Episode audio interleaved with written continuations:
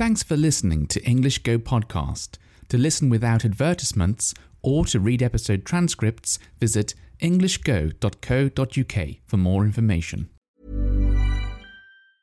Quality sleep is essential. That's why the Sleep Number Smart Bed is designed for your ever evolving sleep needs. Need a bed that's firmer or softer on either side? Helps you sleep at a comfortable temperature? Sleep Number Smart Beds let you individualize your comfort so you sleep better together. JD Power ranks Sleep Number number 1 in customer satisfaction with mattresses purchased in-store. And now, save 50% on the Sleep Number limited edition Smart Bed for a limited time. For JD Power 2023 award information, visit jdpower.com/awards. Only at a Sleep Number store or sleepnumber.com. Hey, it's Ryan Reynolds, and I'm here with Keith, co star of my upcoming film, If, only in theaters, May 17th. Do you want to tell people the big news?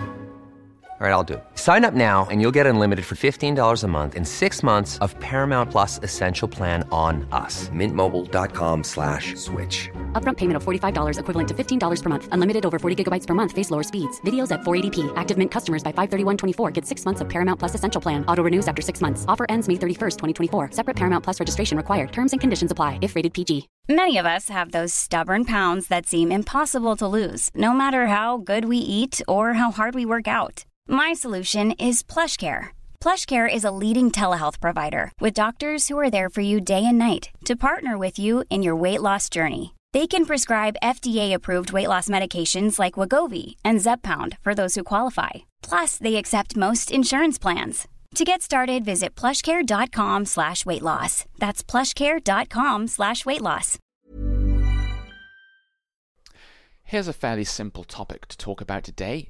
I'm going to talk about cars. Um, I'm not such a big fan of cars, if I'm honest. I know some people are really crazy about cars, um, but they don't interest me that much. They're okay.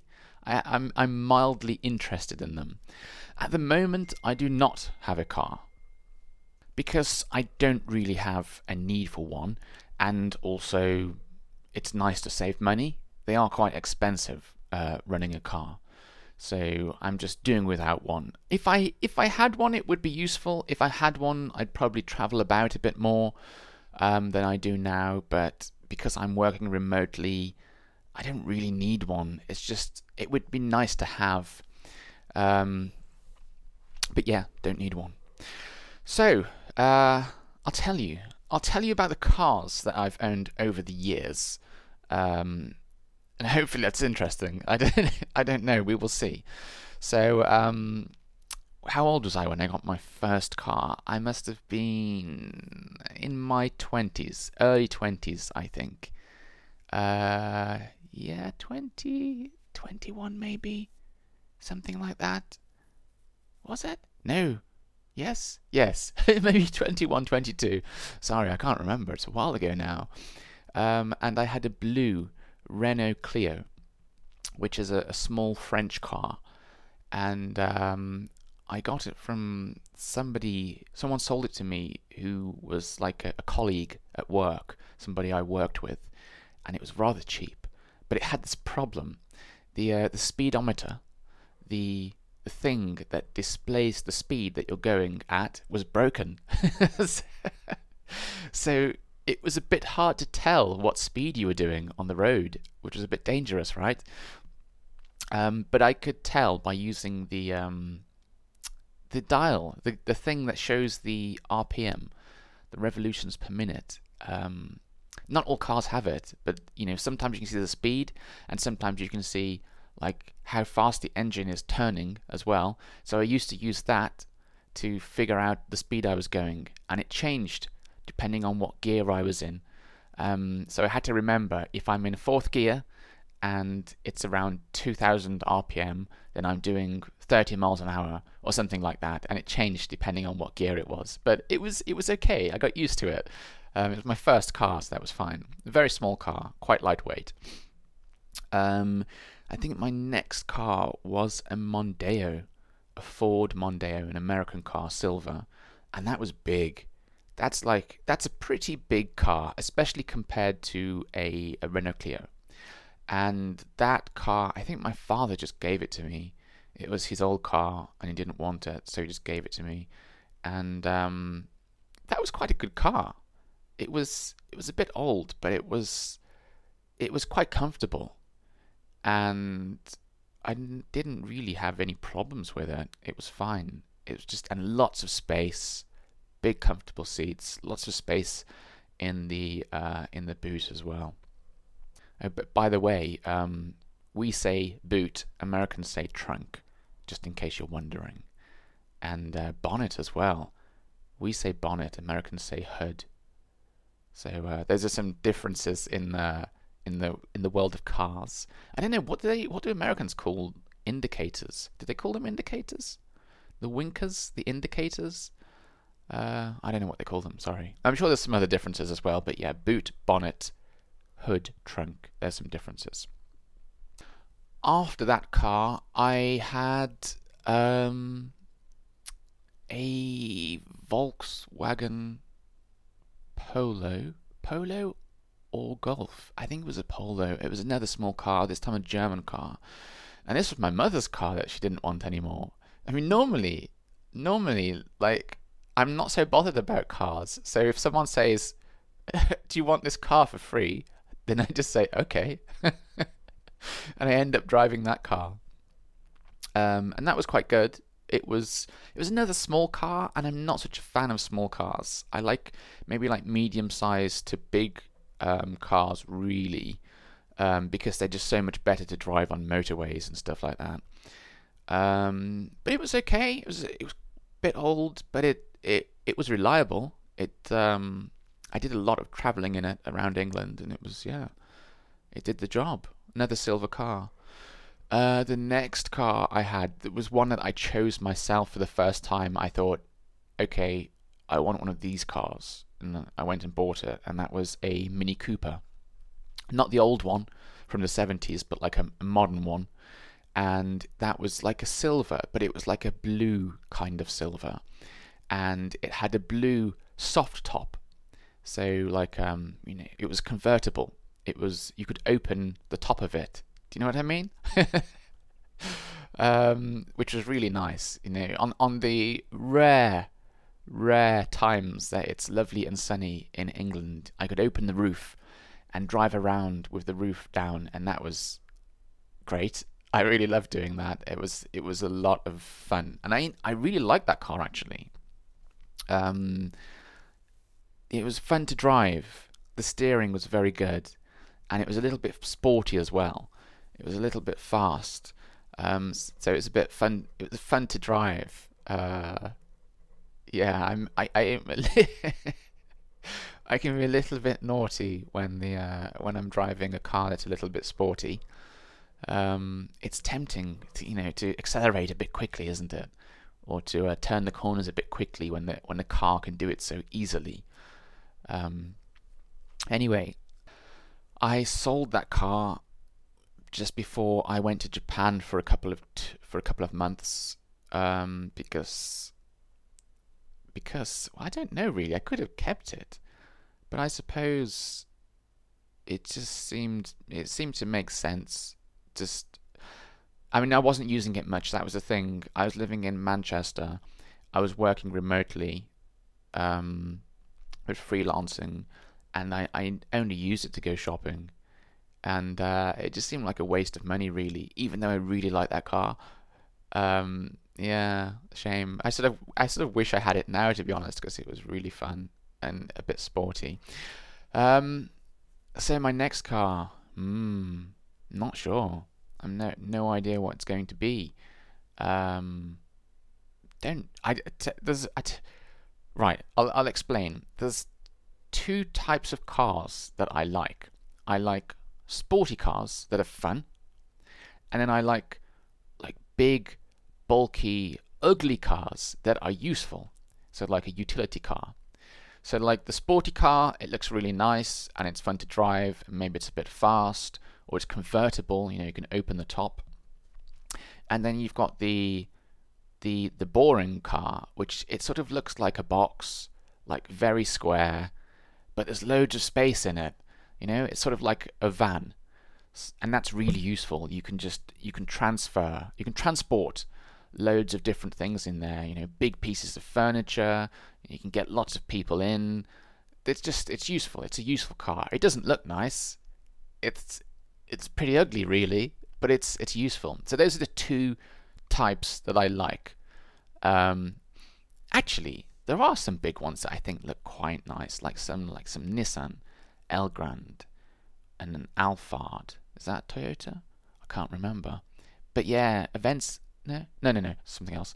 Um, but yeah, I, I like big. There's big white ones that you see sometimes with very dark windows. I think they're quite good. They're not. They're not too not too ugly looking, but they're big utility cars. So everything else, every other car on the road, and it's not if it's not fun and it's not useful, if it's not a utility car, I don't like it. I just look at it and I think, why do you exist? What is the point of your existence? You know, you can be fun, you can be useful, but then there's those cars that almost every car sits in the middle. It's like it's not a fun car. It's not got a lot of space. It doesn't look amazing. It's not fast. It's just a car. I, I really I really can't understand why these exist, these cars. You know, you might you may as well do one job well or not do it at all.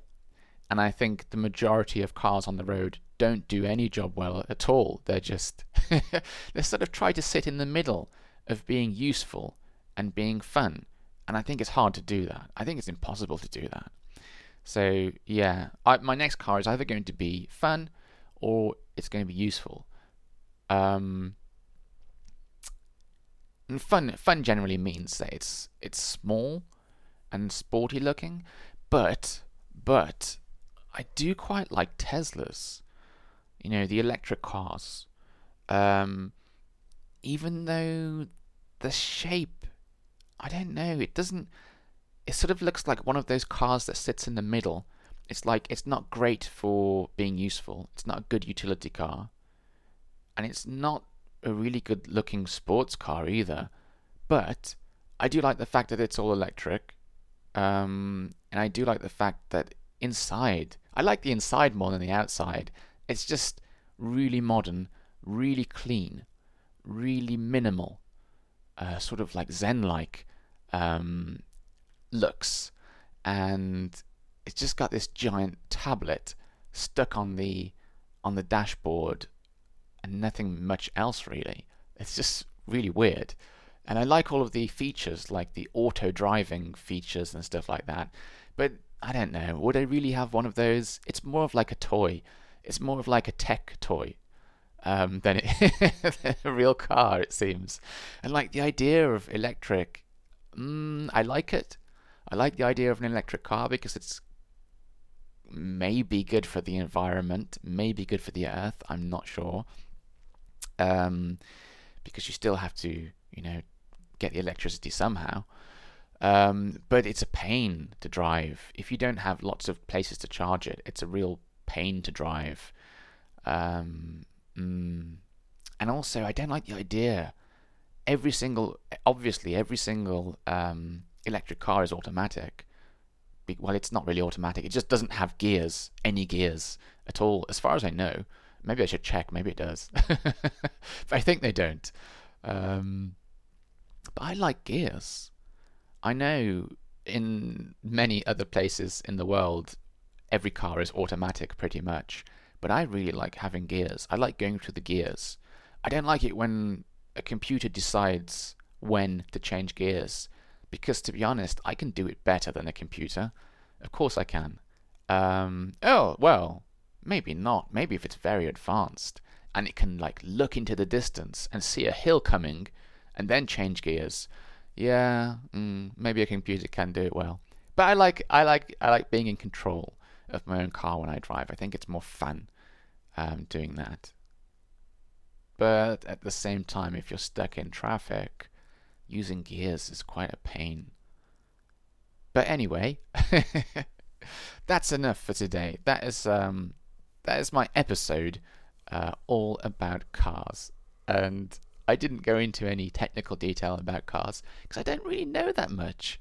I sort I sort of know how they work, um, and they seem like I know what everything inside a car does and how it works.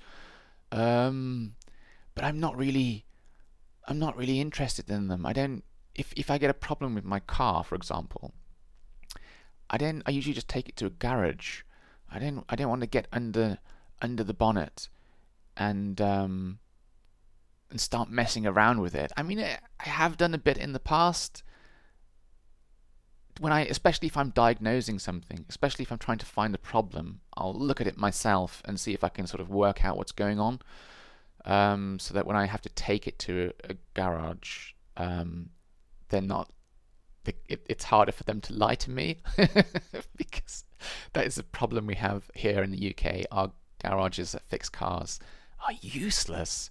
Oh my, they're so useless. I paid um, eight hundred pounds to have one fix my car, and they didn't fix anything. They fixed one thing. It had like three problems, and uh, they had like the small thing that they fixed, like they changed the brakes or something. Okay, they did that. And there were two of the big problems, and they they, they did nothing, nothing at all. It it was still broken when I got it, and it's like, oh, you have to take it back, and then they'd say, oh, we can't find the problem, and you want to say, well, if you can't find the problem, give me my eight hundred pounds back, you know. Um, but no, this doesn't happen. They just get to keep the money, and uh, you just get your car, and it's still not fixed. Yeah, great, isn't it? Anyway, that is certainly more than enough on the topic of cars. Bye bye. Even when we're on a budget, we still deserve nice things. Quince is a place to scoop up stunning high end goods for 50 to 80% less than similar brands. They have buttery soft cashmere sweaters starting at $50, luxurious Italian leather bags, and so much more. Plus, Quince only works with factories that use safe, ethical, and responsible manufacturing. Get the high-end goods you'll love without the high price tag with Quince. Go to quince.com/style for free shipping and 365-day returns. Thanks for listening until the very end of the show. If you've enjoyed this episode, please give my podcast a rating or if you have the time, write a review. It's a really nice way of letting me know you enjoy these episodes and encourages me to make more of them for you. Thanks very much and have a lovely day.